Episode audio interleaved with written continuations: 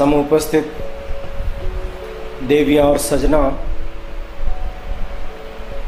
पिछली बार से हम लोग अपने देश की आज़ादी के आंदोलन के इतिहास को लेकर कुछ चर्चा चला रहे हैं।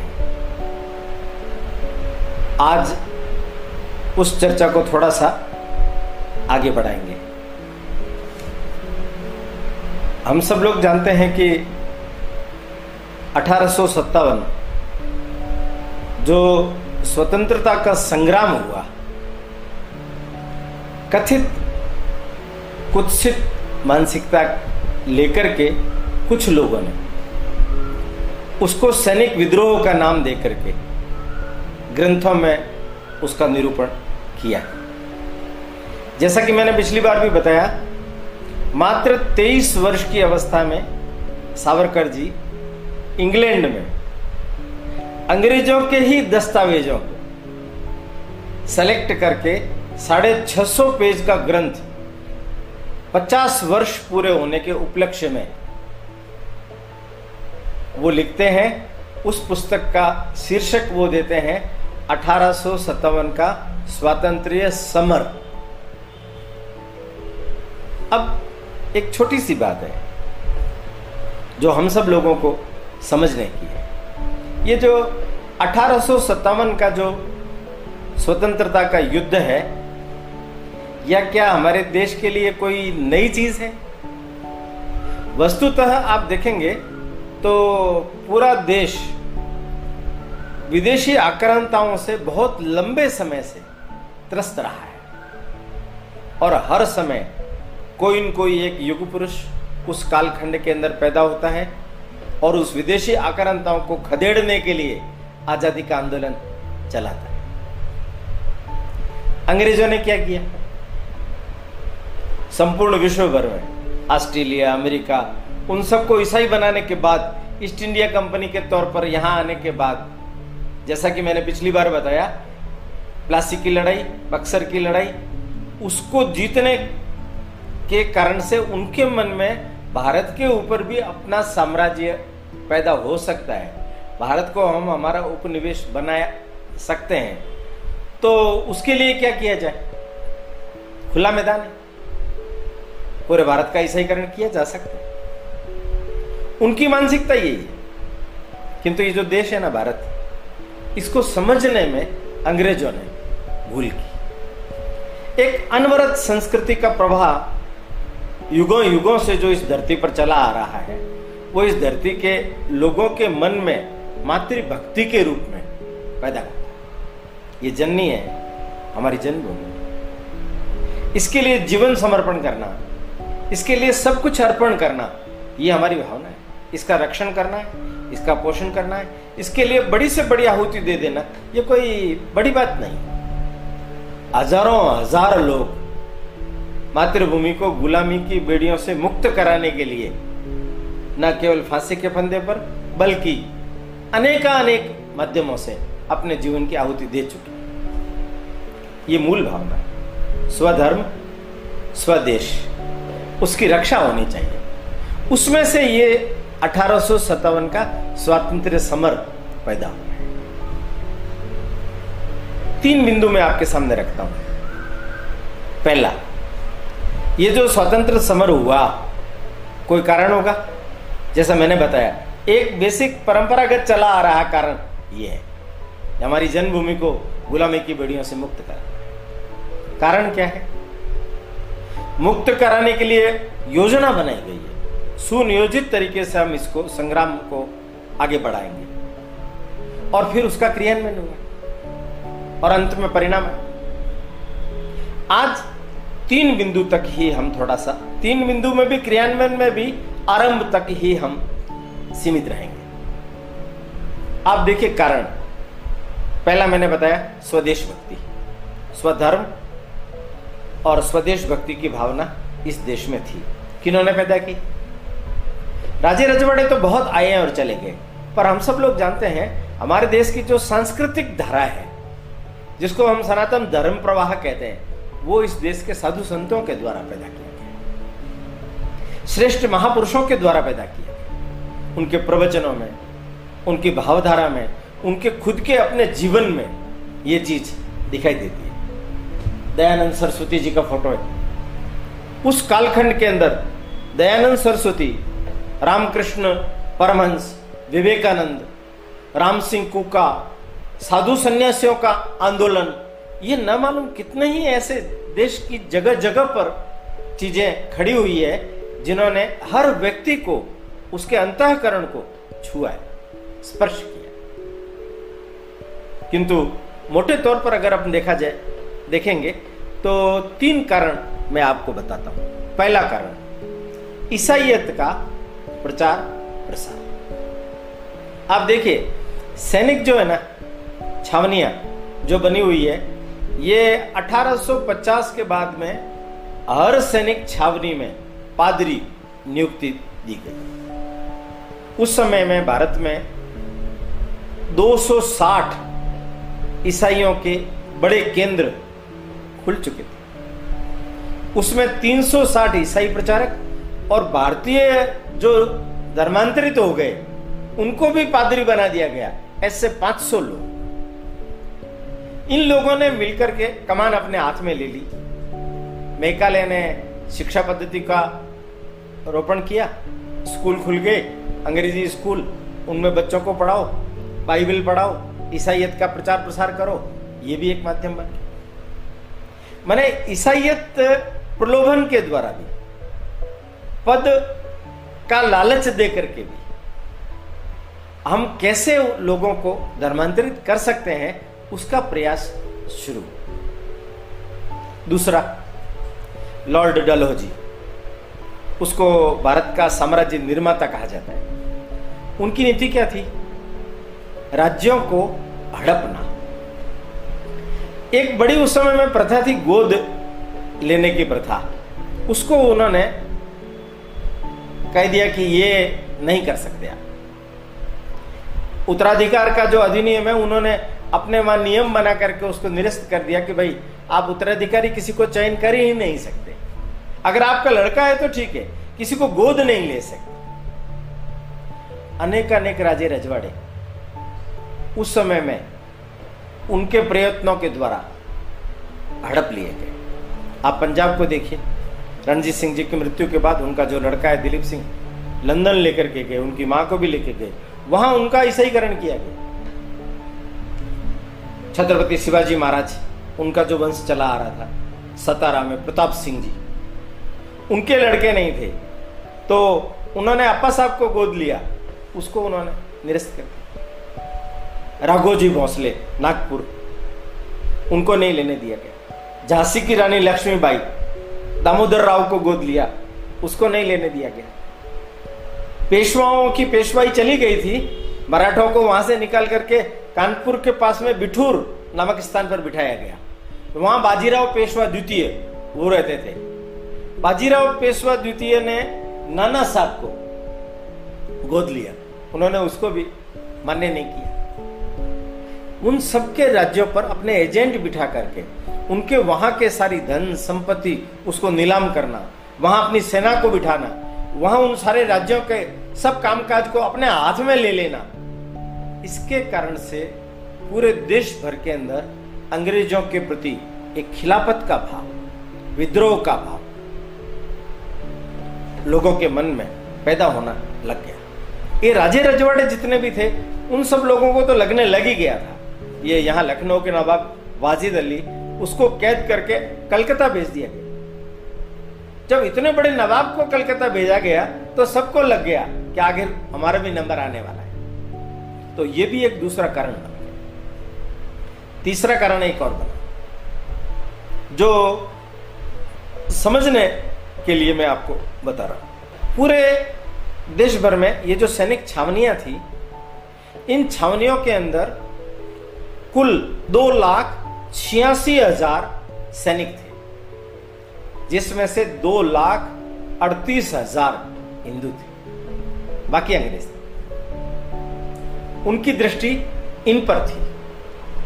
तो धर्म भ्रष्ट करना। देखिए, हमारे समाज के अंदर कुछ कुरीतियाँ आ गई। और उन कुरीतियों के कारण से क्या हुआ? हम छोटी छोटी चीज़ों में हमारा धर्म भ्रष्ट हो गया है, ये मानने लग गए। छूत के हाथ का, पानी पी लिया, छूत के हाथ का। धर्म भ्रष्ट हो गया। कैसा धर्म है हमारा? इतना कमज़ोर धर्म है क्या हमारा? पर नहीं। तो उन्होंने षड्यंत्र रचा। हमारी इस कमज़ोरी का फ़ायदा उठाया। उन्होंने क्या किया? दम दम कलकत्ता के पास में वहाँ कारतूस जो नए बनाए। पहले छावनियों के अंदर जो बंदूक काम में ली जाती थी, वो थी इनफील्ड वो नई इनफील्ड आई। पहले ब्राउन लेस तो इनफील्ड के लिए नए कारतूस बनाए गए। उसमें चिकनाई चाहिए थी। तो गाय के सुअर की चर्बी उसके अंदर डाली गई। मुँह से उसको खोला जाता था तो धर्म भ्रष्ट हो जाएगा। धर्म भ्रष्ट हो गया तो हिंदू लोग उनका बहिष्कार करेंगे तो वो जल्दी ईसाई बन जाएँगे। ये एक बहुत सोची समझी हुई साजिश रच करके, षड्यंत्र रच करके, सब छावनियों के अंदर इन चीज़ों को फैलाया गया। लोग भयंकर आक्रोशित हो गए। सैनिक आक्रोशित हो गए। ये बड़े कारण थे। जिन कारणों से लोगों के अंदर अंदर का अंदर सोला धधकने लगा। आगे कैसी बड़ी बात? तो इन सब कारणों को समझा किन्होंने एक व्यक्ति अज्जी मुल्ला खा, ये नाना साहब पेशवा, इनके सचिव थे, वकील थे। वो ब्रिटिश साम्राज्य में पैरवी करने के लिए इंग्लैंड उसी समय योग ऐसा बना, सतारा के अपा साहेब, उनकी भी पैरवी करने के लिए एक दक्षिण से रंगोजी बापू, वो भी वहाँ पहुँचे। ये दोनों बहुत विद्वत पुरुष थे। इनको देश की नब्ज का ज्ञान था, देश की परिस्थिति का ज्ञान था, अंग्रेज़ों के षड्यंत्र का ज्ञान था। और ये लोग 10-12 साल 14 साल इंग्लैंड रहे और वहाँ अंग्रेज़ अधिकारियों से मिले जुले तो उनकी मानसिकता क्या है उसको भी बहुत अच्छी तरह से इन्होंने समझा। इन दोनों ने मिलकर के बातचीत की। वापस भारत आए। ये अपने प्रयास में तो असफल रहे, पर वापस भारत आने के बाद में नाना साहब को साथ लिया और इन तीनों ने मिलकर के सारा विचार विमर्श किया कि ऐसी परिस्थिति है। इस परिस्थिति में एक ही उपाय है कि अंग्रेज़ों को भारत से भगाया जाए। कैसे करें? तो क्रांति की जाए क्रांति के मुख्य सूत्रधार नाना साहब पेशवा। नाना साहब पेशवा ने अपनी सेना में सेनापति के नाते तात्या टोपे उसको नियुक्त किया। अब चार लोग हो गए। इन चार लोगों के साथ में एक और स्वतंत्रता की अग्नि पैदा हुई। वो थी तो महिला, पर पुरुषों से कम नहीं। हमने नाम सुना है झांसी की रानी लक्ष्मीबाई। ये पंच परमेश्वर। इन लोगों ने बैठ करके और सारी योजना को ताना बना बनाया। मथुरा में दयानंद सरस्वती के गुरुजी, विरजानंद जी, उन्होंने खाप पंचायतों का इकट्ठा किया। वहाँ भी ये लोग गए। सब चर्चा हुई, बातचीत हुई और उसमें से निष्कर्ष के रूप में क्या चीज़ निकली? क्रांति की जाए। क्या किया जाए? ये जो सैनिक छावनियाँ हैं, इनमें दो लाख अड़तीस हज़ार सैनिक हिंदू हैं। इनका हिंदुत्व जगाया जाए। तो सेनाओं में संपर्क करने के लिए दो प्रतीक चिन्ह चुने गए। गाँव गाँव आम लोगों तक अपनी बात स्वराज्य की, स्वदेश भक्ति की, ले जाने के लिए चपाती। अन्नपूर्णा देवी का प्रसाद। स्वतंत्र लक्ष्मी के हाथ में, कमल भी है, अन्नपूर्णा के हाथ में चपाती। तो कमल तो भेजा गया रक्तार्पण करने की भावना से, विभूषित करने के लिए सेना हर सेना में, हर सैनिक छावनी में वो भेजा जाता, कमल। आगे से आगे आगे से आगे आगे से आगे। ये सारी कार्रवाई गुप्त रहनी चाहिए। अंग्रेज़ों को इसका पता नहीं लगना चाहिए। नाना साहब पेशवा ने कहा, मैं अगर सारी लीडिंग करूँगा तो लोगों को पता चलेगा, अंग्रेज़ों को पता चलेगा। तो उस समय दिल्ली के ऊपर शासन था, बहादुर शाह ज़फ़र का, अंतिम शासक था वो। मजबूरी में उनको अपना नेता चुना गया, उनके नाम से ही सारे फरमान जारी किए पूरे देश भर में नाना साहब ने यात्राएँ की। अजीमुल्ला खां, रंगोजी बापू, तात्या टोपे अनेक अनेक स्थानों पर गए। लोगों को जागृत किया, भजन मंडलियाँ सन्यासी, तरह तरह के माध्यम चुने गए। जन जागरण हुआ, व्यापक। मुद्दा क्या था? इकतीस मई, रविवार का दिन। उसको चुना गया। एक साथ पूरे देश भर के अंदर सब छावनियों से लगा करके गाँव गाँव में अंग्रेज़ों के खिलाफ एक ज़बरदस्त संग्राम छेड़ा जाए। रविवार का दिन चर्च में जाते हैं अंग्रेज़। गर्मियों, बहुत थी तो गर्मियों में पहाड़ में चले जाते हैं अंग्रेज़। और उस समय में द्वितीय विश्व युद्ध जब चल रहा था तो ये सब सैनिक रूस के साथ में युद्ध का युद्ध चल रहा था, ब्रिटेन वगैरह का। तो उधर गए हुई थी सेना। तो काफ़ी बड़ी पंचमान सेना का भाग उधर गया हुआ है। तो सैनिक भी इनके पास कम है। तो हम उस समय में सफल हो सकते योजना बन गई। प्रचार प्रसार शुरू हो गया। व्यापक प्रचार प्रसार हो गया।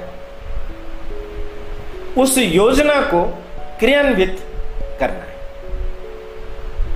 तो इन्होंने, नाना साहब ने बताया सब लोगों के साथ में बैठ करके कि धन की ज़रूरत पड़ेगी। तो धन कहाँ से आएगा? तो अगर अपन चंदा करेंगे, इकट्ठा करेंगे तो अंग्रेज़ों को पता चल जाएगा। देखिए आप, ये विभूति कितनी बड़ी है। इनके पाँच लाख पौंड इंग्लैंड में, बैंक में थे। इन्होंने थोड़े थोड़े थोड़े थोड़े करके पैसे सारे निकल गए किस लिए? क्रांति के समय में पैसे की आवश्यकता होगी। पैसे की आवश्यकता होगी तो कहाँ से आएँगे? तो मैं मेरी जेब से देता हूँ। कितना बड़ा मन होगा। कितना बड़ा भाव होगा। आप सोचिए। उस धन का उपयोग किया गया। जगह जगह पर कुछ अपने नेता कौन रहेंगे? जैसे लखनऊ में फैजाबाद के अहमद शाह। वो लखनऊ गए, उन्होंने लोगों के सामने आह्वान किया। आप सोचिए, एक मुसलमान व्यक्ति लोगों के सामने आह्वान करता है कि फिरंगियों को मार काट करके अपने देश से भगा देना है। स्वातंत्र लक्ष्मी की प्राप्ति करनी है। इसलिए, है मेरे देशवासियों, स्वधर्म के लिए, स्वदेश के लिए जग जाओ। आप देखिए, उनके आह्वान का परिणाम क्या होता है? बीस हज़ार लोगों का बलिदान अकेले लखनऊ में हुआ। एक छोटी सी बात और समझ लें। ये तो हिंदू और मुसलमान। ये अंग्रेज़ों के द्वारा चलाया गया। और बाद में कांग्रेस के कुछ नेताओं ने तुष्टिकरण की भावना से विभूषित होकर उसको आगे बढ़ा दिया। आज भी हमारा देश धर्मनिरपेक्षता के नाम पर इस विभाजन को भोगी रहा है। उस समय में न कोई हिंदू था, न कोई मुसलमान था। सब इस देश के हिंदुस्तानी थे। इस भारत माता की संतान थी। भारत माता को गुलामी की बेड़ियों से मुक्त कराने के लिए हम सब लोगों को लगना है, एक साथ मिलजुल करके लगना है। इसी भावना से वो लोग लगे। सुअर की चर्बी और गाय की चर्बी। मुसलमान का भी धर्म भ्रष्ट हिंदू का भी धर्म भ्रष्ट दोनों की धार्मिक भावनाओं के ऊपर आघात। तो ये जो विभेदकारी नीति थी अंग्रेज़ों की, इस विभेदकारी नीति के विरुद्ध हम सब एक ही माँ के पुत्र हैं और भारत माता को हमें गुलामी की बीड़ियों से मुक्त कराना है। इसलिए इन सब लोगों ने अपने जीवन की आहुति दी। क्रियान्वयन 31 मई को होना था। पर विधि का विधान कोई नहीं टाल सकता। एक बड़ी विशेष घटना घट गई। कलकत्ता से 23 मील दूर एक बैरकपुर करके स्थान है। वहाँ का एक सैनिक कहीं बाहर लोटा लेकर के गया हुआ था, ब्राह्मण था।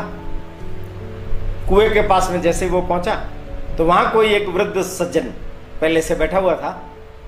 पानी पीने के लिए आया था, पर कोई व्यवस्था थी नहीं।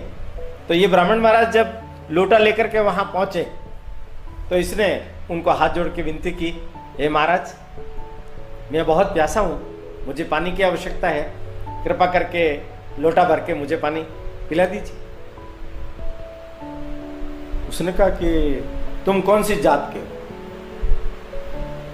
उनका, महाराज, मैं तो अछूत चल भाग यहाँ से। मेरा धर्म भ्रष्ट करेगा क्या? कोई तुम्हें पानी नहीं पिलाता। ये मेरा लोटा अछूत हो जाएगा। लोटा अछूत हो जाएगा। उस अछूत व्यक्ति ने बड़ी मार्मिक बात बोली कि महाराज, काय का इतना घमंड दिखाते हो अपनी जाति का? और आपका ये लोटा मांस दूँगा ना मैं? कौन सा भ्रष्ट हो जाएगा ये? और मेरे को पानी पिलाने से आपका लोटा भ्रष्ट हो जाएगा। और आप कारतूस मुँह में निकाल निकाल करके गए सुअर की और गाय की चर्बी जब मुँह में डालोगे, तब आपका धर्म भ्रष्ट नहीं होगा। उसने कहा, क्या बोल रहे हो तुम?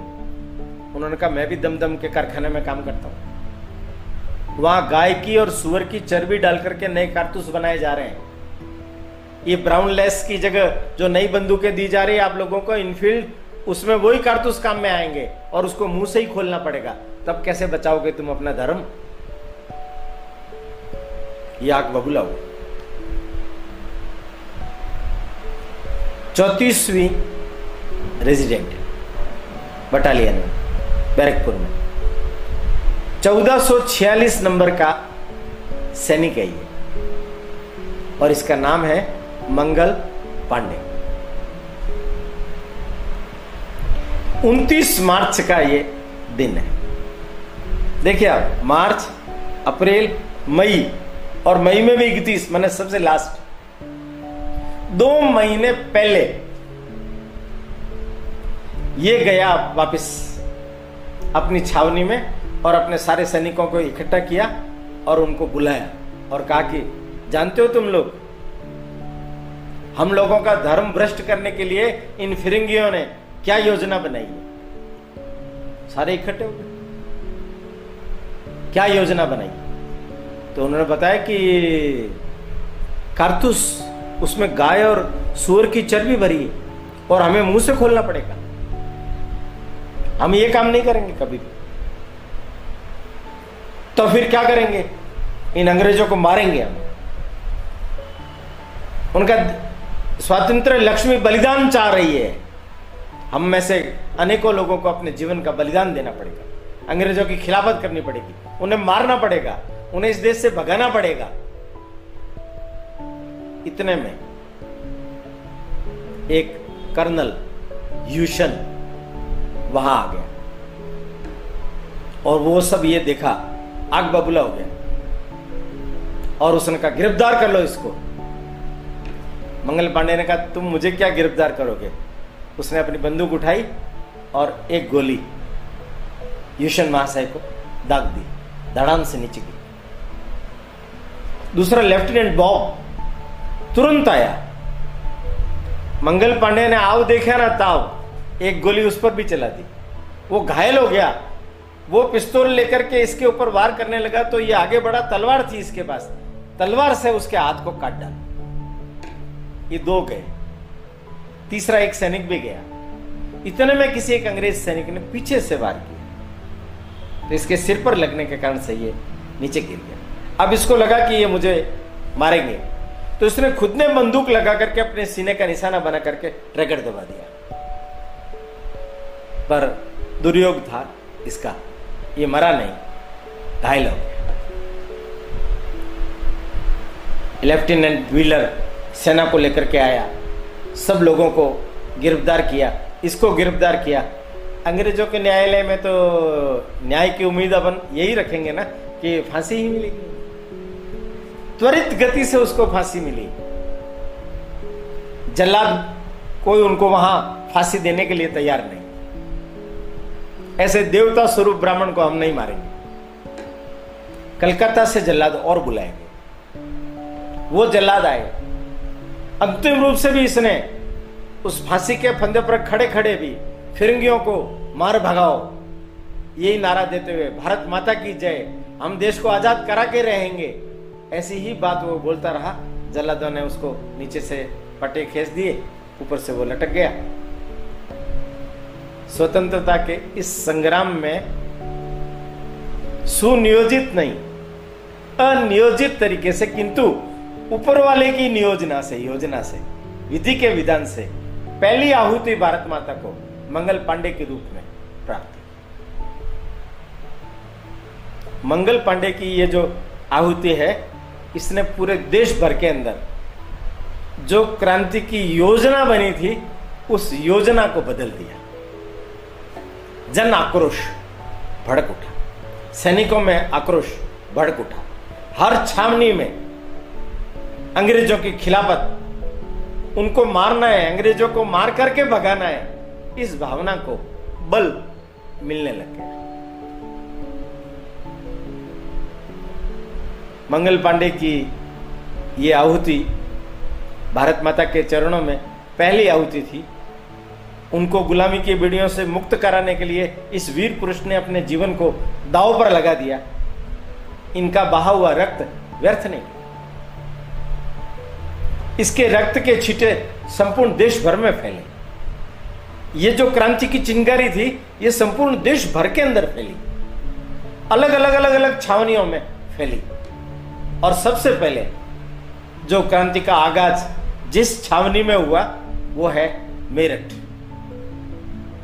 दिल्ली और मेरठ की दूरी कम है।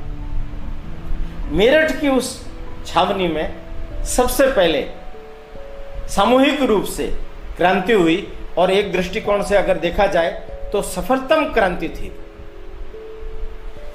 मेरठ की उस क्रांति ने जनता को सैनिकों को एक साथ करके एक बहुत बड़ी सेना का स्वरूप बना करके और दिल्ली चलो।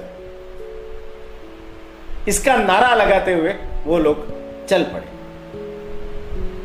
इस पूरे कालखंड में किस तरीके से उन्होंने दिल्ली को जीता, किस तरीके से अंग्रेज़ों को मारकाट किया, किस तरीके से न केवल दिल्ली बल्कि आसपास का सारा इलाका किस तरीके से इस क्रांति की आग से आप्लावित हुआ, इसके बारे में हम चर्चा अगले धारावाहिक में करेंगे। अगला रविवार प्रातः 11 बजे, फिर से जब हम मिलेंगे तो ये जो क्रांति है, किस तरीके से घटती चली गई और इसका स्वरूप पूरे देश भर में किस तरीके से फैला किस किस इलाके और किस किस कालखंड में किन किन लोगों के नेतृत्व के अंदर हमने सफलता प्राप्त की, उसके बारे में आगे के धारावाहिकों में हम और चर्चा करेंगे। तब तक के लिए मैं आपसे विदा चाहता हूँ। नमस्कार।